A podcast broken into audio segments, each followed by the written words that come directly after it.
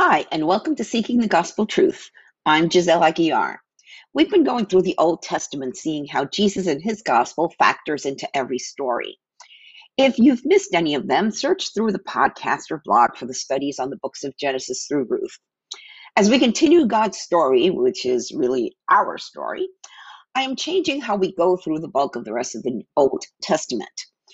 If you read the Bible from cover to cover, the historical books get a bit confusing as the timeline isn't straight. My goal is to, for the next studies, is to do them in historical sequence. So we'll bounce around the Old Testament, but the stories will make better sense.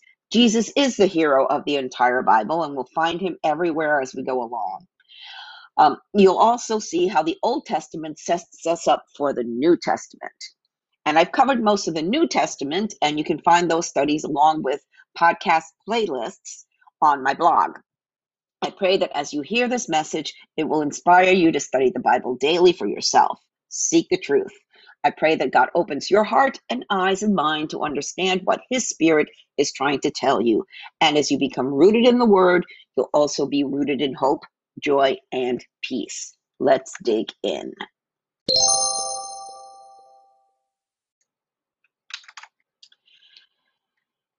2 Samuel 10. David's victory in battle is attributed to the Lord. Kindness misinterpreted. That's how this next battle starts for David. David's a good guy, a man after God's own heart. He hears of the death of the king of Ammon and sends ambassadors to share his condolences. Now, that's something that's done today. A head of state dies, there is a state funeral, and many dignitaries from all over the world come to pay their respects. However, the new king, the son of the deceased one, takes it the wrong way. And that's his big mistake. Let's dig in. But first, let's do what David did and read a psalm that he would have prayed before battle Psalm 20. In times of trouble, may the Lord answer your cry. May the name of the God of Jacob keep you safe from all harm. May he send you help from his sanctuary and strengthen you from Jerusalem or Zion. May he remember all your gifts and look favorably on your burnt offerings. And here's an interlude or Selah. So stop and ponder, think about you just read. Continuing, verse 4. May he grant your heart's desires and make all your plans succeed. May we shout for joy when we hear of your victory and raise a victory banner in the name of our God. May the Lord answer all your prayers. Now I know that the Lord rescues his anointed king. He will answer him from his holy heaven and rescue him by his great power.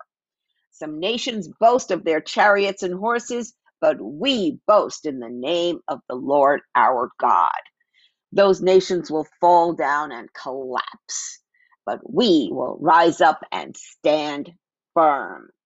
Give victory to our King, O Lord. Answer our cry for help. Well, here are some points to ponder. This is a song of prayer of preparation for battle. Afterwards, there's a song of celebration and praise for victory. The point here is to not go into any battle without God on your side. Like verse 7 says, Some nations boast of their chariots and horses, but we boast in the name of the Lord our God. Now, in those days, an army that had chariots and horses were was considered more powerful than an army of just swordsmen and archers. It's like today's armies that try to have the latest technology. What's more, when they do acquire it, it changes the potential outcomes of the battles. David, nevertheless, had a secret weapon God. Trust in God. He presented his war strategy to God because he knew that he couldn't succeed without him. If you click on over to my blog, I have a very interesting looking picture there. It's Afghan Taliban soldiers modeling American uniform, weapons, and vehicles you got to look at this. You got to see this. They happen to be sitting in a Ford truck. Going on. 2 Samuel 10, battle with the Ammonites. Sometime after this, King Nahash of the Ammonites died, and his son Hanun became king. David said, I'm going to show loyalty to Hanun, just as his father Nahash was always loyal to me. So David sent ambassadors to express sympathy to Hanun about his father's death. But when David's ambassadors arrived in the land of Ammon, the Ammonite commanders said to Hanun, their master, Do you really think these men are coming here to honor your father? No, David has sent them to spy out the city so they can come and conquer it. So Hanun seized David's ambassadors and shaved off half of each man's beard and cut off their robes at the buttocks and sent them back to David in shame. When David heard what had happened, he sent his he sent messengers to tell the men, "Stay at Jericho until your beards grow out, and then come back." For they felt deep shame because of their appearance. Just shave them off and then grow them back. When the people of Ammon realized how seriously they had angered David, they sent and hired 20,000 Aramean foot soldiers from the lands of Beth Rehob and Zobah, 1,000 from the land of Maacah, and 12,000 from the land of Tob. When David heard about this, he sent Joab and all his warriors to fight them. The Ammonite troops came out and drew up their battle lines at the entrance of the city gate, while the Arameans from Zobah and Rehob and the men from Tob and Maacah positioned themselves to fight in the open fields. When Joab saw that he would have to fight on both the front and the rear, he chose some of Israelites' elite troops and placed them under his personal command to fight the Arameans in the field. Fields. He left the rest of the army under command of his brother Abishai, who was to attack the Ammonites. If the Arameans are too strong for me, then come over and help me, Joab told his brother. And if the Ammonites are too strong for you, I will come and help you. Be courageous Let's fight bravely for our people and the cities of our God. May the Lord's will be done.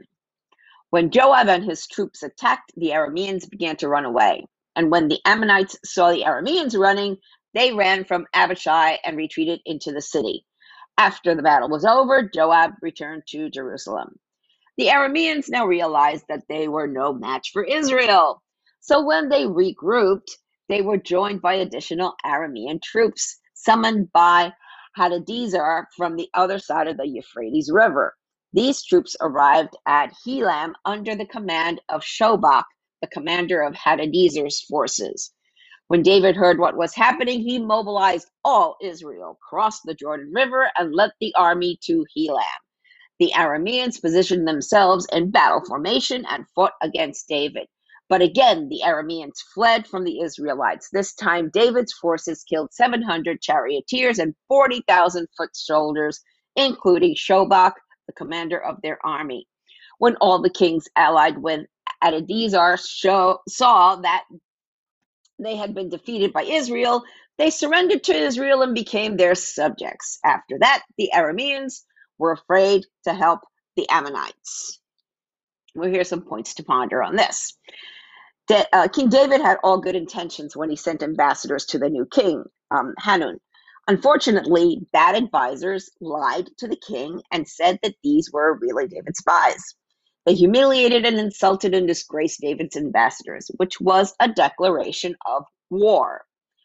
Then they go hire some mercenaries, 33,000 of them. They would be equal to today's terrorists, proxies like Hamas, Hezbollah, Taliban, and Al Qaeda the ones responsible for the 9 11 attacks and bombing Israel, etc.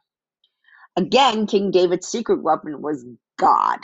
Unfortunately, America has lost its connection to God. Next, we have Psalm 21 Victory belongs to the Lord. How the king rejoices in your strength, O Lord. He shouts with joy because you give him victory.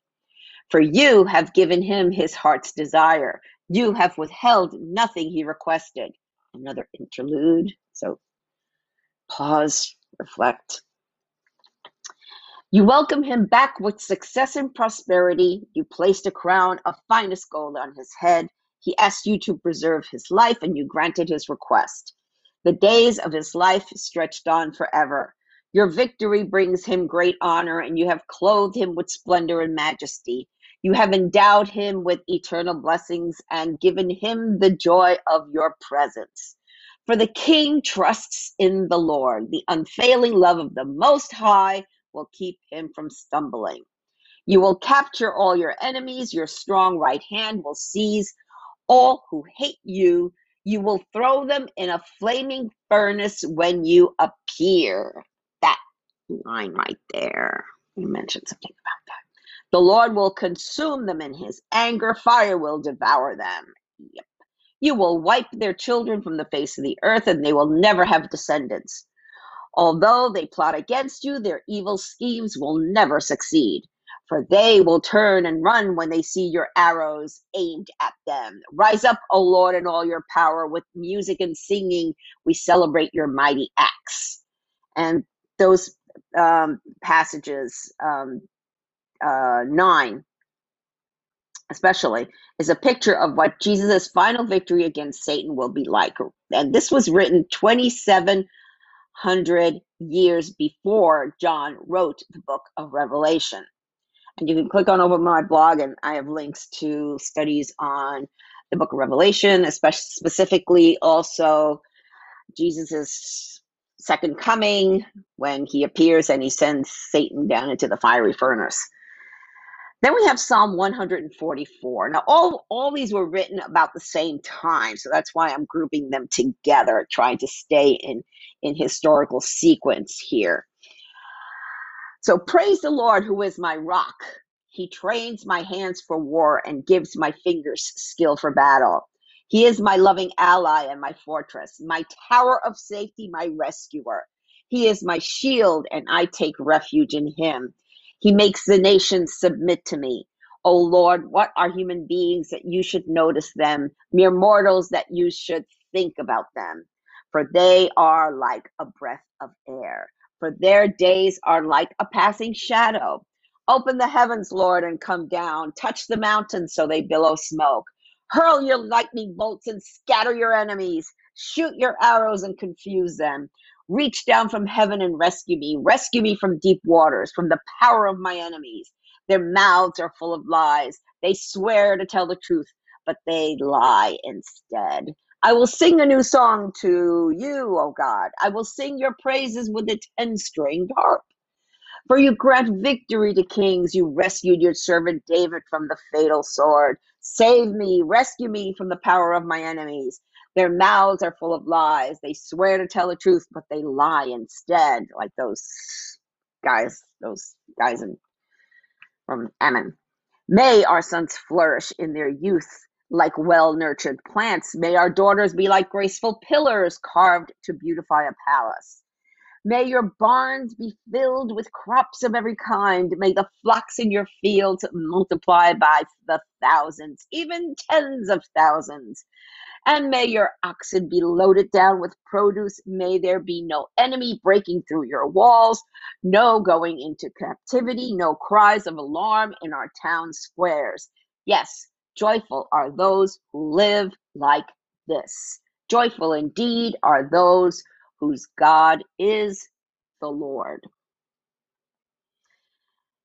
Folks, we're fighting spiritual battles and we must train for spiritual battles no matter what battles you are fighting in your life, God is bigger. Paul told us in Ephesians 6, starting in verse 10 Be strong in the Lord and in his mighty power. Put on all of God's armor so that you will be able to stand firm against all the strategies of the devil. For we are not fighting against flesh and blood enemies, but against evil rulers and authorities of the unseen world, against mighty powers in this dark world, and against evil spirits in heavenly places. And if you want to know more about the armor of God and what you need to do to put it on, I have a link in the middle of my blog. Um, and there's a link to my blog in the show notes. But you got to know this God is bigger than any terrorist army. What's happening right now in Afghanistan is the most horrendous debacle that an American president can make. Consequently, the ripple effect of one country's mistake affects the lives of thousands, if not millions, of people. Two posts ago, I embedded a video on how Afghanistan plays a part in the end times scenario. So if you haven't seen that, I recommend you go check it out. But that's military, militarily. How about Christian persecution in Afghanistan? Well, yesterday I came across a podcast of an interview with a Christian missionary with stories about the Afghani Christians who are being hunted down and killed right now. Some only because they have a Bible app on their phones. You gotta click on over to my blog and listen listen to that one. About three quarters of the way in, and she's interviewing Pastor X, because we you know uh, want to hide his name for security. He tells of how we can pray for them and there are passages, specific passages that he mentions. One is Psalm 73, another one is Psalm 91, then Second Thessalonians 3, verses 1 through 5, Ezekiel 37, and Romans 15, 5 through 6. And I have links to those in my blog also. And what we're doing here really is we're praying God's words right back to Him. And you can change the words around, you know, to to make sense in your heart and for whom you're praying for. Also, in today's blog, I dug up a couple of songs that all this reminded me of. One is is uh, by Sidewalk Prophets. It's called "The Words I Would Say," and uh, one of the main lyrics in the chorus is "Be strong in the Lord." And then um, today in church, um, they sang um, another song. It's called "The King of My Heart." So, who's the king of your heart? Is it Jesus? If you're not sure, well, isn't it about time he was? And Jesus told us in Revelation 3:20, "Look, I stand at the door and knock. If you hear my voice and open the door, I will come in and we will share a meal together as friends." Jesus is knocking at the door of your heart. Let him in. How do you do that? Just invite Jesus into your heart and receive the gift and confident hope of eternal life. If you don't know what to say, if you don't know what to do, there's a prayer in the show notes, or you can click on over to my blog and click where it says how to invite Jesus into your heart. Soli Deo Gloria. To God alone be the glory.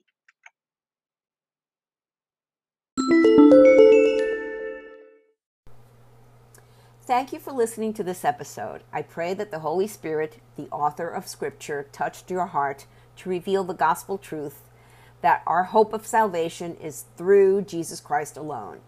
If you have any comments or questions, feel free to reach out to me via my website or social media.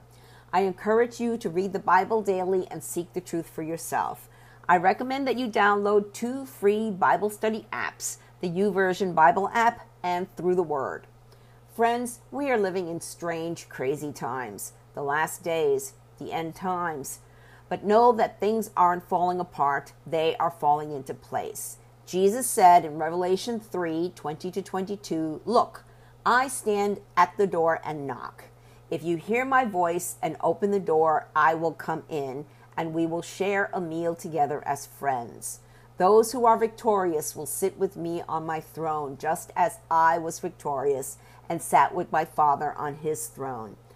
Anyone with ears to hear must listen to the Spirit and understand what he is saying to the churches. Jesus is knocking. It's up to you to open the door. Peter told us in 2 Peter 3 9, the Lord isn't really being slow about his promise, as some people think. No, he is being patient for your sake. He does not want anyone to be destroyed or perish but wants everyone to repent. Jesus is coming back soon. Are you ready? Repent of your sins and invite Jesus into your heart right now. If you don't know what to say, there's a prayer in the show notes and on my blog. Jesus said in Matthew 24 14, and the good news about the kingdom will be preached throughout the whole world so that all nations will hear it, and then the end will come. Soli Deo Gloria. To God alone be the glory.